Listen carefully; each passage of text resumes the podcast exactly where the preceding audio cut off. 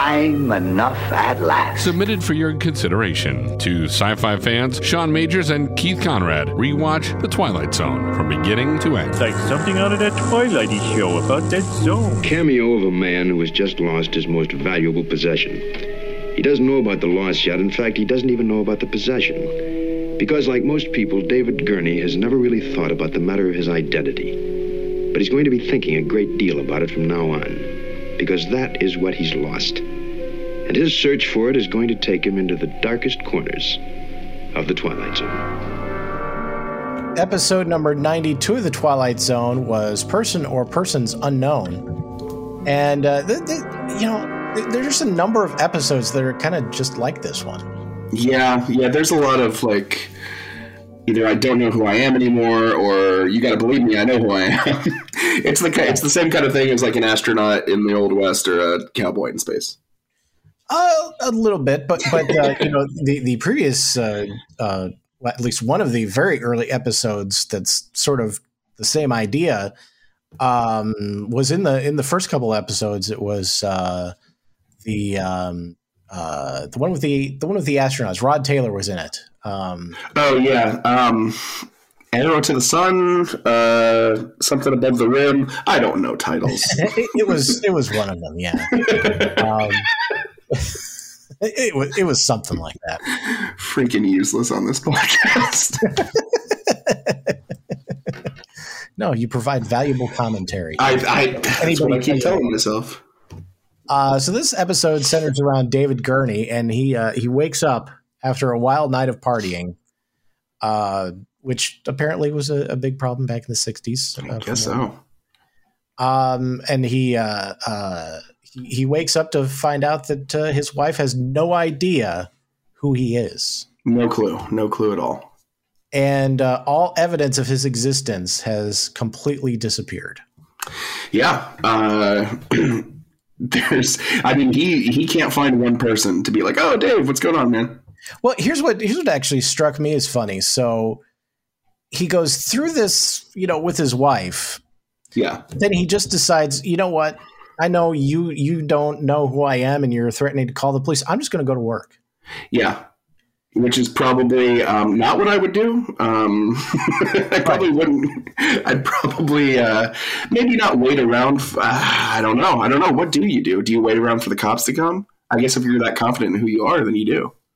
Well, but but that's where things get a little weird to me because he goes to his job and he basically, you know, nobody there recognizes him, and there's somebody in his uh, desk, and he basically just like tries to boot the person out of his desk, and and at that point, uh, you know, somebody actually does then call the police, and what I think is funny is when he comes outside, his wife is there. Like, how did she know where he was going if if he didn't exist? I'm gonna say the uh, gun-toting security guard called her. that guy pulled the gun how way too quick. yeah, yeah, how would he know? How, how would he know who to call because he doesn't exist? So it's not like it's not like he knows who who David Gurney's wife is because he doesn't know who David Gurney is. It's so weird. It's, I mean, even if he said, "Well, I'm going to work," the only way she would know to go, I don't know. There's no. As if he as if he said where he worked and I'm uh, going to work at one two three Main Street, or like she saw something on the news or something. But no, the time doesn't work out. But that's okay. yeah. or she might have followed him. Which at that point, I would argue she's the creeper, not him. Now we're talking. Yeah. Uh, so anybody, nobody, no, nobody knows this guy. He he seems to be uh, seems to have just you know dropped out of nowhere. So he ends up uh, uh, being placed in an insane asylum, and um, which also so so getting back to a last week when I mentioned that uh, uh, you know I thought quicksand was going to be a a much bigger problem than it turned out to be. Yeah. People getting sent to insane asylums. it seemed like that was a much more common thing than it turned out to be. when they when they shoot to the uh, when they cut to the uh, the insane asylum, I thought they already had him in a straitjacket. I'm like, guys, like calm down. But it's just a just a hospital gown. He, hasn't even filled out his name on the form yet. Come on, give, him- give him a second. but, like after the very calm back and forth, I'm jumping ahead a little bit here, but after the very calm back and forth that he and the doctor have, um, it is hilarious when he jumps out the window. He probably could have just walked past the doctor. He probably could have, yeah. Um, that one story window. Yeah, I, I, don't even know why they're putting him in, in an insane asylum, other than I guess like there's no place else you could put him because it's not like he's hurting anybody. I mean, he did show up. He he was in this woman's house, but yeah. he left right away. It wasn't like she told him to leave and he stayed. You know, like which you know, it seems like it would have been bad. It wasn't like he, he didn't yeah. steal anything or, or anything like that. Uh, he went to the bank and he sort of caused a disturbance there, but he ultimately, you know, left when uh, when the authorities showed up. So you can't really arrest him for that. So you certainly, like, literally, he's saying he exists. So how can you put him in a street You're just saying he exists. He um also like has access to the best healthcare possible because there is a seemingly very knowledgeable doctor who can see him immediately, one on one. Apparently, has access to his own police force uh, when he shows up later on. Um, and yeah, yeah, yeah. So great healthcare in the Twilight Zone, at least in this episode. Well, the '60s were a different time. it's true.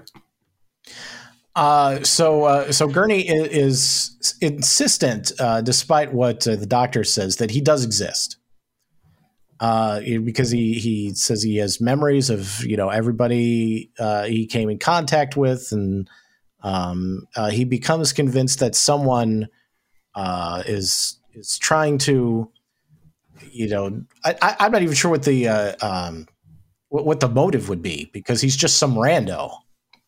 Yeah, and it's not like there's another David Gurney that he's trying to like take their place. Um, so I don't know. So it's it's like uh, uh, he it's like Clarence was his guardian angel, but but it's like in addition to erasing him from the world, he also erased his memory of. of yeah, I get the feeling that David Gurney is just an un- unreliable narrator, and like everybody else is right. I I mean that that's basically what the uh, what the doctor tells him. Yeah, I mean, he, he says, you know, you have an basically tells him you have an identity. You just you just don't know what it is. Yeah, you you've decided it's this other thing. So you know, he basically says, you know, we'll, we'll work to to find out who you really are, and uh, he, he, says, forget that, and, and jumps out the window. jumps out a window. Which, by the way, seems like a totally sane thing to do. I the doctor's like, David, we get it. This is a crazy situation. We're going to get you the help you need. Go!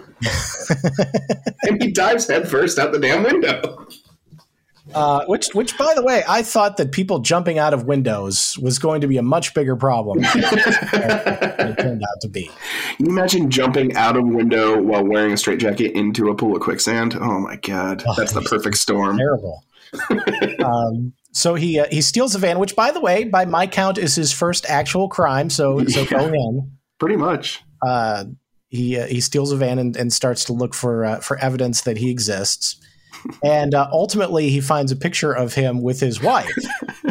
Can we talk about the picture? Sure.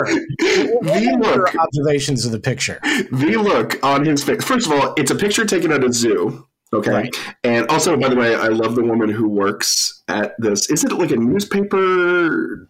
Well, see, that's what I was trying to figure out. Like, uh, you know, because because now they have people all over the place trying to take your picture and sell it to you. Yeah. museums and zoos and things. But that's yeah. a fairly recent thing. That's like the past 10 years, maybe. That, that didn't exist in the 60s.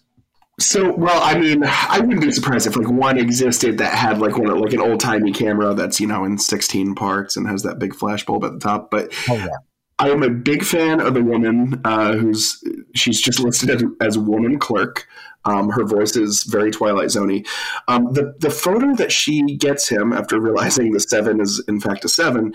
Um, the look on his face did they take a picture did they scare him by taking a picture? Or was he scared by a lion and they took a picture? Because just the look on his face is like oh god.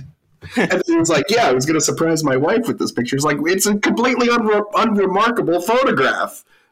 Uh, aside from the fact that it looks like he was surprised. Yeah, like and he doesn't seem like the kind of guy he doesn't he's not a very compassionate individual. Like he doesn't he wakes up a drunk he's not very kind to Wilma number one. And so, like, I don't know. He's not the kind of person who would like surprise his wife with it by like, you know, uh, deprecating his, you know, how he looks in that picture. Yeah, uh, may, maybe uh, because you know it was a fairly fairly rare thing. Um, like, like you said, maybe maybe it was one of those old timey cameras, Yeah. uh, like really going old school, where instead of having like a flash bulb, they have the big the the big uh, platform with the gunpowder on it that, that goes off and And- flash. You know, to your point, that it probably was unexpected to somebody be taking a photo of you without asking and then trying to sell it to you at a zoo. So there you go. Yeah, I could. Closed. Yeah, it's all it's all coming together. I mean, it still doesn't explain how when he he sees himself in the picture or his wife in the picture, and he's like, "All right, I did it. I proved I I'm a thing." And, and- the, the doctor somehow, much like the wife finding him just randomly, the doctor also finds him randomly, With his own Gestapo. and uh, and he's like, "All right, look, you know, they they forgot a piece of evidence. Here I am. Here's a picture of me with uh, this woman who says she didn't know me before." And then as soon as he shows the picture to the doctor, she's not th- she's not in the picture. It's It- him looking really scared at the camera. Yeah, yeah, and it's it's even better. I I want so bad a framed copy of that photograph. I'm gonna I'm, I'm I'm just gonna see if I can take a photo of my TV and then print it out and see what the quality is. Or maybe a You should- screenshot. You should, uh, you should you should get that picture. I, I will find you a copy of that picture as, as long as you promise to get it like printed out as an eight by ten. Oh, of course. Hang it up in your uh, in your house somewhere. Yeah. and let me know let, you know if it happens while we're still doing this podcast let us know when someone actually notices and asks you what the heck is up with it Who is that guy? It'll go. It'll go right next to a piece I like to call "No One Likes to Play Sega with Harrison Ford" by an artist named Brad Bird. Exactly that's a, that's a good one um so uh, so right about this time he um he he basically he he does um he does what a lot of people in uh, stressful situations do they just throw themselves on the ground Yeah, there's a lot of. this is why fainting fainting couches existed back then. Yeah, yeah. And uh, so as, as soon as he does, as soon as he hits the ground, he wakes up in his bed, and uh, turns out the whole thing was a bad dream. Oh, thank God. But wait, Then, in a in a twist, uh, much like uh, the, uh, the the crappy Tim Burton Planet of the Apes movie, um, you know, he, he basically sort of switch switches roles with his wife because uh, you know he doesn't see her face at the at the very beginning when she uh, takes off. I don't know. If she just had a towel on or or uh, a mask. I forget which. Um, she. Uh, it turns out it's not his wife. It's it's somebody else. and it's a very the direction is very um, eye of the beholder. In Yeah. the, in the way they make that reveal, which I liked. So apparently uh, he's not he's not back home. It, it's like uh, it's like Homer when he was uh, uh, when he screwed things up when he was time traveling and he kept going into like alternate realities. You just got to go back and smash everything. Yes, yeah, that, that's all you have to do. No problem. Just go, just go back and remember what your grandpa told you. Re- re- remember that that critical advice. If you ever go back in time, don't step on anything because even the slightest change could have consequences beyond your wildest imagination. And that's what uh, that's what the crew of uh, the USS Gerald Ford learns in my novel Righteous Might. Oh, I got my own po- uh, got my own copy, by the way. Oh, you uh, well? Uh, how about how about that? So you're the one. A case of mistaken identity or a nightmare turned inside out. A simple loss of memory or the end of the world. David Gurney may never find the answer, but you can be sure he's looking for it in the Twilight Zone. Gabatron?